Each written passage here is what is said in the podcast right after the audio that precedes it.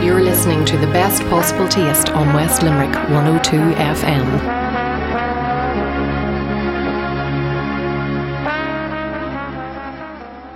Now, Chef Tom Flavin has been a regular guest on The Best Possible Taste, and since founding his own company, his business has been going from strength to strength.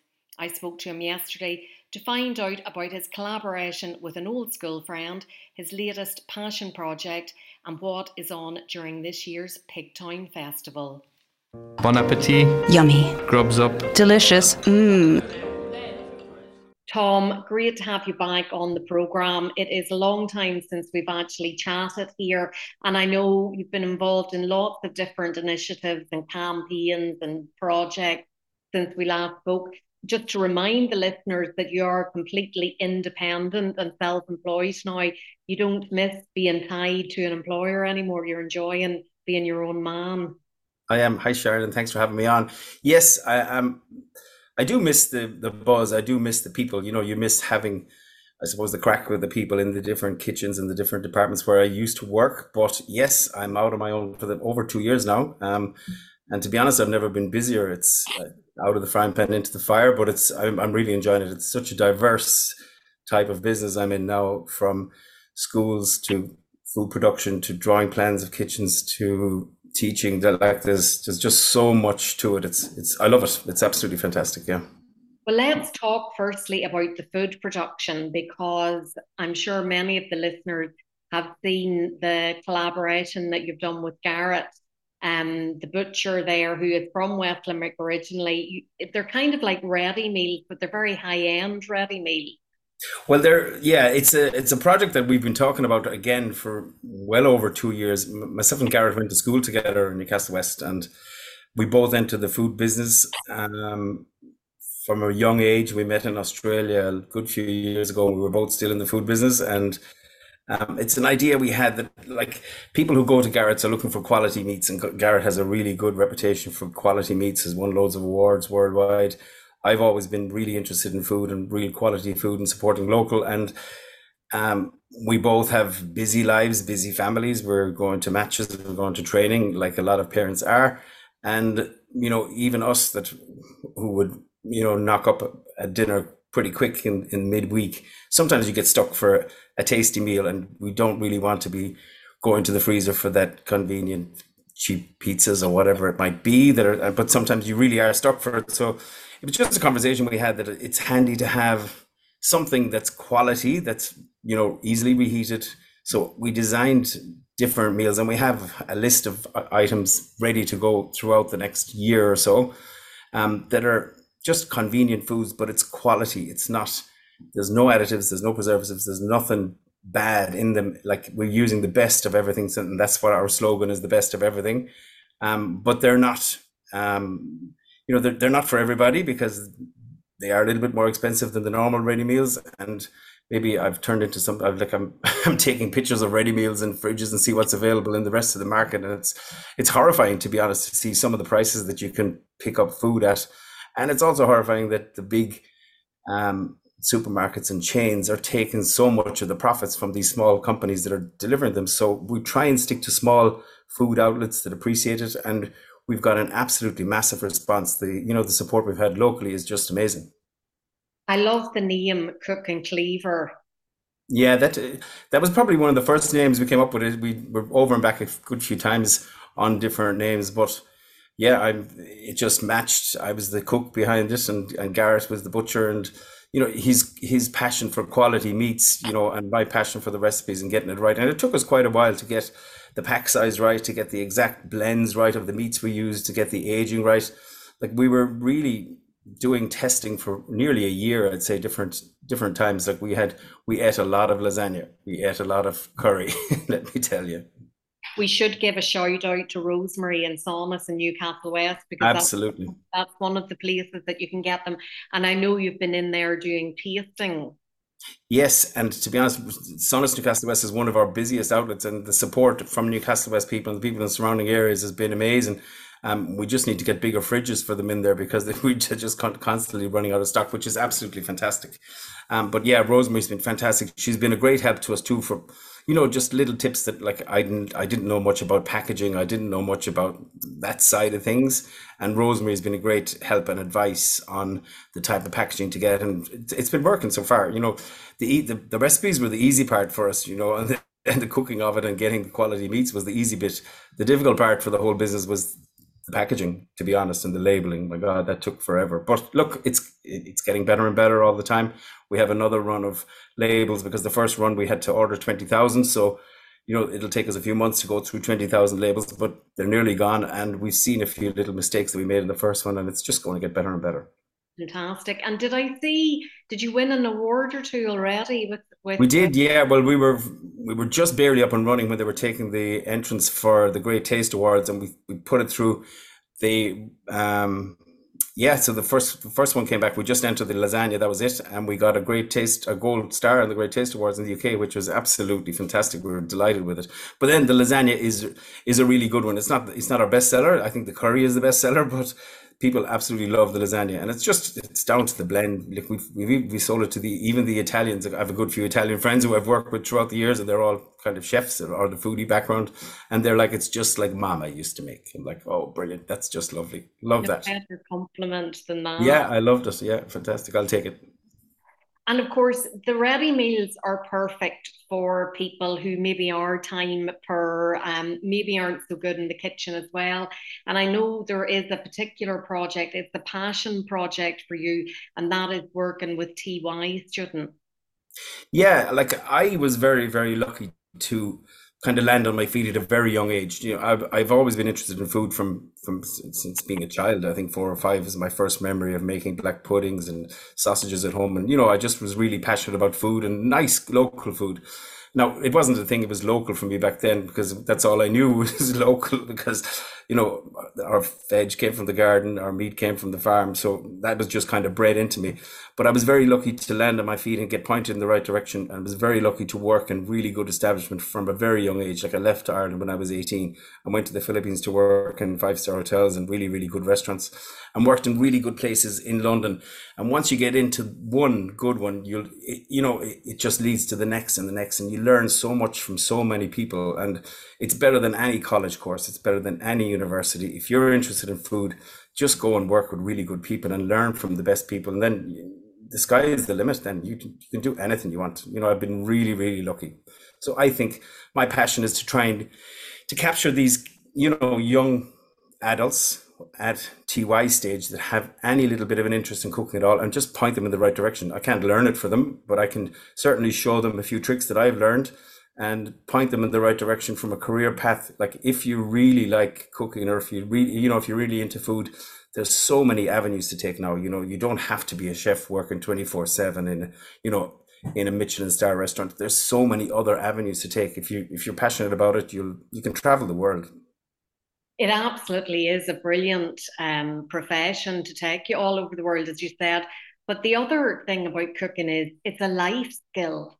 And like every 16, 17 year old should have the fundamentals to be able to go off to college or live independently or whatever it is.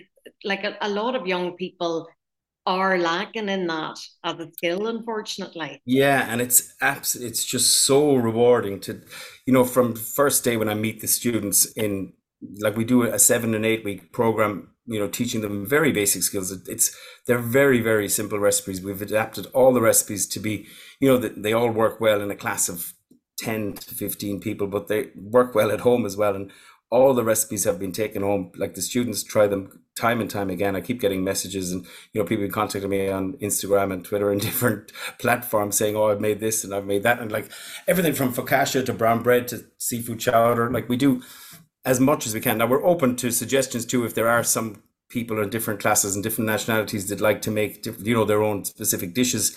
You know we do that as well for the class because we leave one week where you know it's open and if they're interested in something specific we do that. But we we cover everything from deboning chickens to filleting fish. And you know some kids they don't see that at home. And it's not it's not the parents fault. It's because the parents are so busy they don't have time to to show what a whole fish looks like or how to debone a chicken. Maybe they don't know how to do it. But like we've had a few um mishaps along the way where people i suppose kids don't like to see taking the bones out of the chicken, you might have one faint, whatever. But we've chairs, we get them to sit down now. It's probably safer.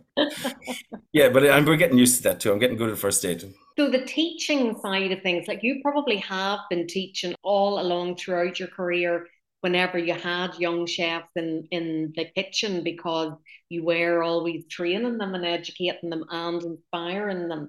So do you find a big change between being in the kitchen and being in, in a classroom setting?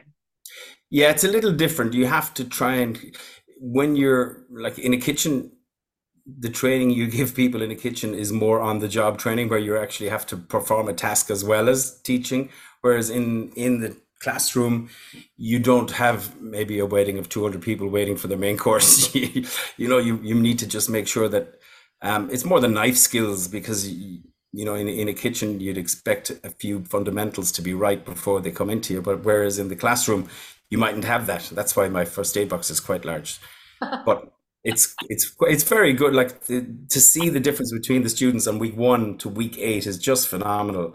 And then we run um, the Shannon Region Junior Chef of the Year competition between all the schools we have in the ETBs in the area. And then from that, like this year, I'm president of the of the Limerick Rotary, the Limerick Central Rotary Club. So we're running a junior chef competition for Ireland as well through the Rotary. So with help with the Rotary clubs around Ireland, we'll just bring in young chefs from all over Ireland and run a competition. It's amazing. Like the standard is just phenomenal.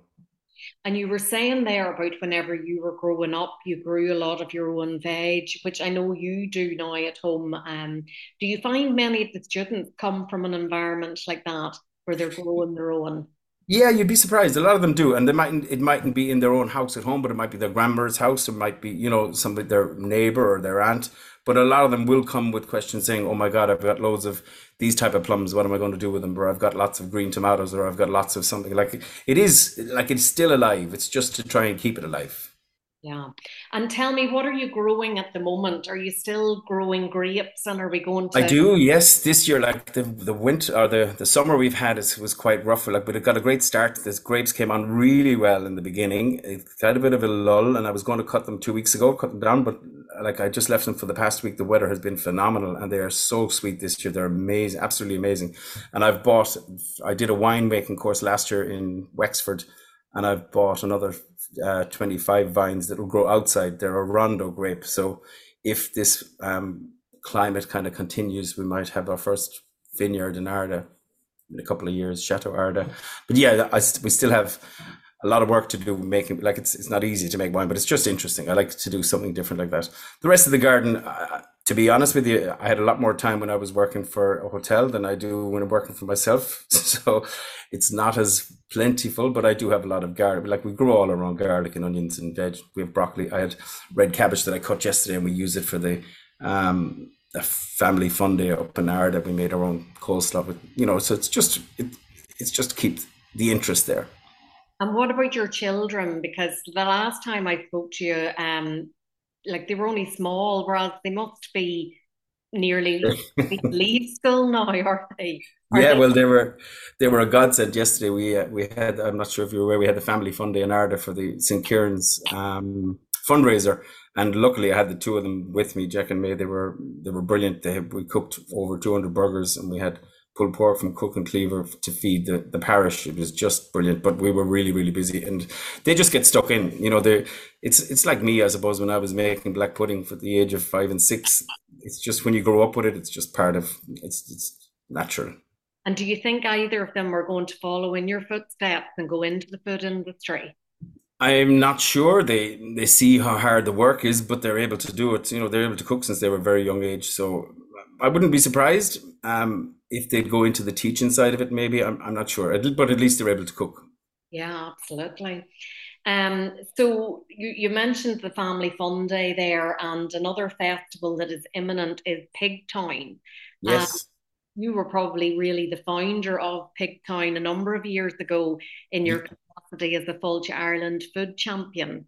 Yes, and we're on our seventh year of Pigtown. It's just been an amazing journey, to be honest. And Pigtown is it's not really about pigs. We're just kind of using the pig history of Limerick and the fa- you know that Limerick was so famous for its pork and bacon. We're just using that as a hook to just to promote local food, drinks, and hospitality in the west, in the Limerick region, really in the west of Ireland. You know, so it's brilliant to highlight the producers because I know the hard work that goes into growing vegetables, to raising cattle and pigs, and making different products. It's just it showcases it, and it's just an avenue for us to do it, and it's just fantastic. It's really, really good, and and now a lot of the restaurants and bars and um, hotels are just getting on board. They, they contact us throughout the year and say, "Can we be involved?" Because they see that you know it's a really good thing for the area. It's fantastic. Absolutely. And so, tell us about some of the things that are on the program.